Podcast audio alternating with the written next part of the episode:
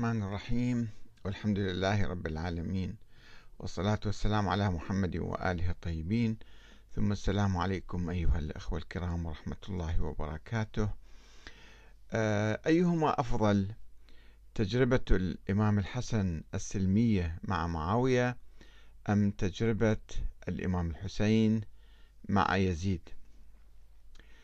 آه، هذا سؤال في الحقيقة يتكرر دائما من قبل آه، السلفيين أو بعض السنة أو ربما بعض المؤرخين حتى. آه، وسؤال هو قديم انعكس على مواقف بعض الفقهاء كالإمام أحمد بن حنبل الذي رفض مطلق الخروج على الحكام. آه، الأخ أبو علي زا. يسأل يقول أستاذ أحمد لدينا تجربتان. تجربة سيدنا الحسين عليه السلام وكلنا يعلم ولا يجهل ما نتج عنها. آه، ما نتج عنها من مصائب وأول مصيبة وأعظمها وأشنعها هي قتله وقتل من معه من أهل بيته عليه السلام. ومن ثم ما نتج بسبب ذلك من ويلات وتفرقة وتمزق واقتتال بين أبناء الأمة وإلى يومنا هذا. والتجربة الثانية هي تجربة سيدنا الحسن عليه السلام وما نتج عنها من اجتماع ووحدة وفتوحات وانتشار للإسلام في أرجاء المعمورة. ولا يخفاك ما حصل ويحصل من زمننا في زمننا هذا الذي نعيشه في كثير من الدول العربية التي خرجت شعوبها لتغيير الأنظمة فيها وما نتج عن ذلك من سفك للدماء والخراب والدمار والظلم والتهجير والتشريد والاستبداد والاستئثار بالسلطة والمال من طائفة ضد طائفة ولديك العراق أقرب وأوضح مثال على ذلك. فأي تجربتين أستاذنا الفاضل تحب وترغب؟ في الحقيقة هذه هذا السؤال أو هذا الكلام فيه مغالطات كثيرة. يعني تحميل آه، كل ما حدث بالتاريخ من آه، دماء أو من ثورات وخراب وظلم وتهجير على الإمام الحسين هذا فظيع جدا. وأيضا آه، يعني القول بأن تنازل الإمام الحسن لمعاوية هو الذي أدى إلى الفتوحات وهو الذي أدى إلى السلام وإلى انتشار الإسلام في المعمورة.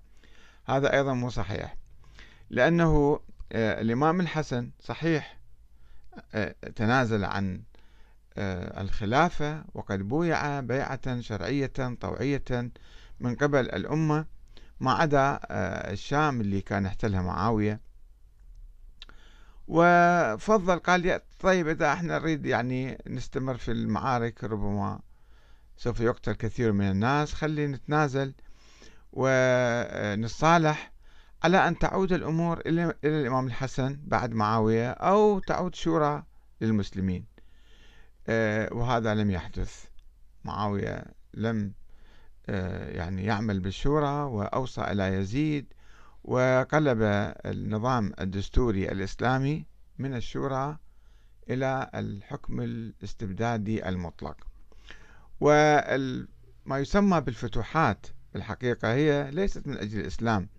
الإسلام ما يحتاج فتوحات عسكرية. الإسلام وحده يمشي.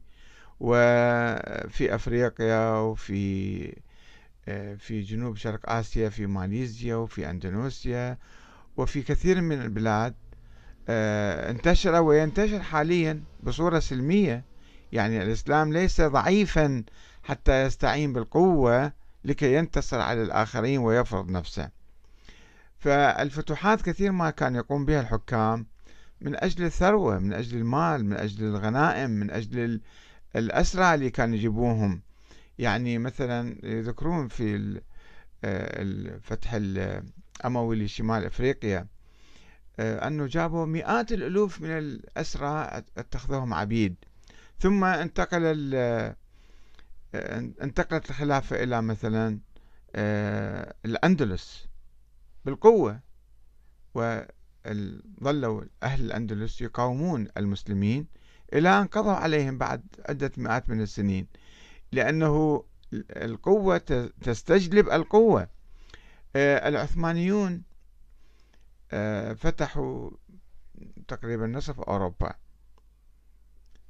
ولم يسلم أحد ولم يسلم إلا القليل. وبعد بعد ذلك قاموا بثورات عليهم وأجبروهم على الانسحاب. وهكذا في أماكن كثيرة عندما تستخدم القوة أنت من أجل فرض دين معين لا تستطيع أن تقنع الناس بذلك الدين. إنما سوف آه، آه، الناس يقومون بثورات عليك. فأنا الآن لا أريد أن أبحث موضوع انتشار الإسلام. الإسلام انتشر ليس بالقوة. الإسلام انتشر في مختلف أنحاء العالم كما كتب آه، أرنولد توماس الكاتب الإنجليزي قبل حوالي مئة سنة حول الدعوة إلى الإسلام. وقال عبر التاريخ وعبر العالم كله الإسلام لم ينتشر بالسيف. آه، فإذا الفتوحات هذه ليست دليل على هذه امتداد سلطة. واحد حاكم يريد يمد سلطانه يستخدم الإسلام ويستخدم المسلمين في الفتوحات. يا أنا دا أفتح البلاد. آه، وهو يظلم وهو يطغى وهو يتجبر وهو آه، يعني يسحق الإسلام في داخل بلده ويقول أنا فتحت هذه البلاد. هذا أولا. آه، الشيء الثاني الإمام الحسين ليس يعني آه، كل ما حدث في التاريخ من حروب وثورات هذا شيء طبيعي.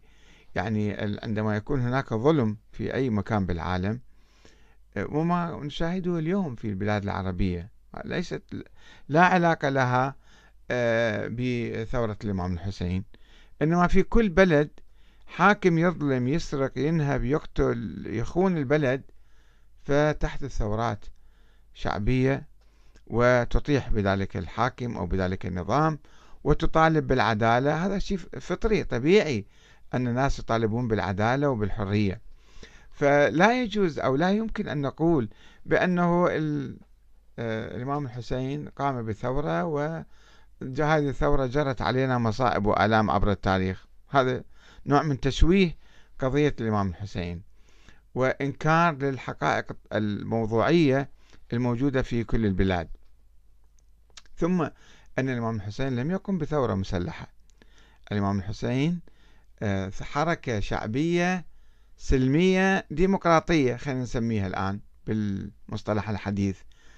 الناس رفضوا أن واحد يجي يفرض نفسه عليهم ويكون حاكم بالقوة والإكراه عليهم.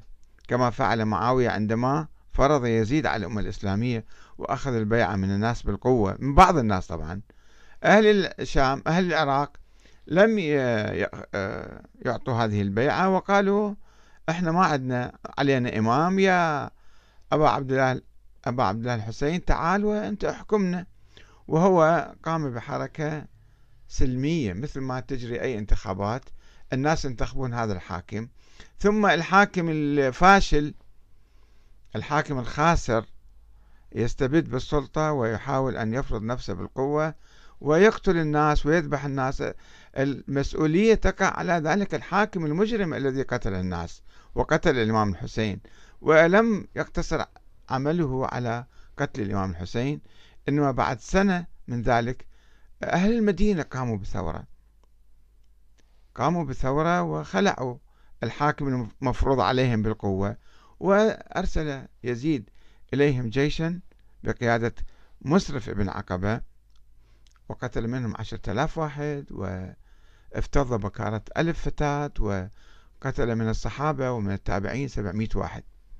فالذي يتمسك بالسلطة بصورة إجرامية هو الذي آه، يقتل الناس ويذبحهم ولكن الناس عبر التاريخ عندما يستد ظلم حاكم من الحكام يقومون بصورة طبيعية يأمرون بالمعروف وينهون عن المنكر ويغيرون هذا الحاكم.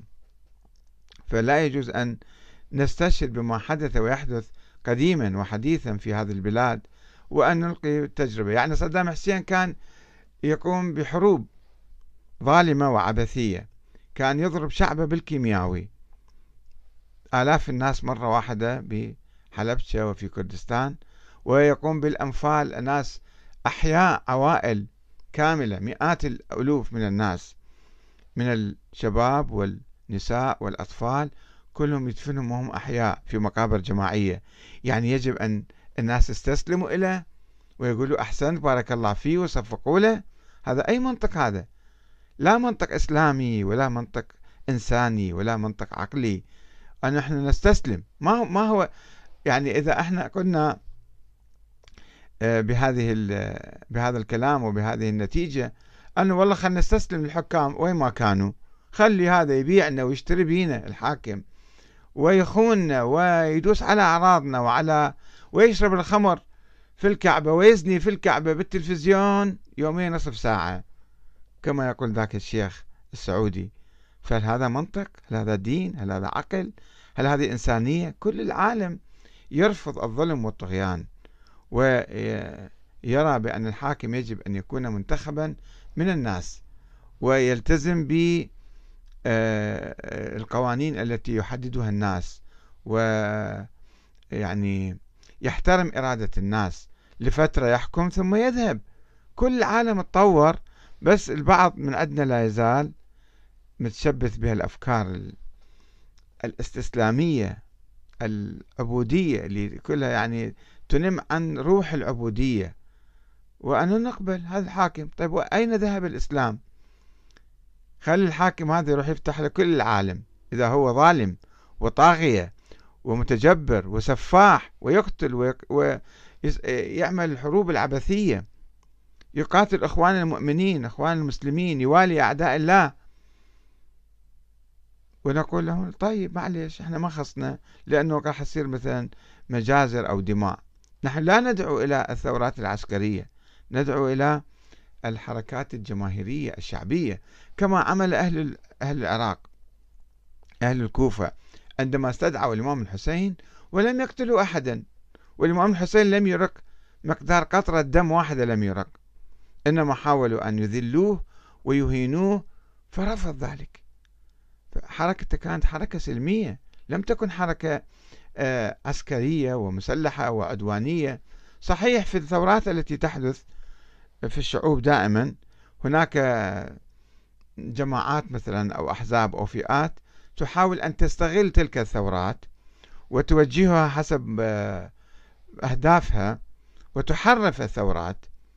فتحدث دماء وتحدث مثلا آه، مجازر أو آه، أخطاء في تلك الحركات. ولكن عموما يجب أن نعترف بأن التغيير السلمي من أجل العدالة والحرية وسيادة الإسلام هذه مطالب مشروعة ولا فرق بين هذا وذاك. وإذا كان الإمام الحسن عليه السلام تنازل لمعاوية فهذه كانت تجربة تجربة يعني آه، لم تؤتي نتائجها كما توقع الإمام الحسن. بالعكس معاوية عندما امتلك القوة طغى وتجبر وقال أن الإمام الحسن أعطاني أعطيته شروط وها هي تحت قدمي. وفعلا فعل ذلك.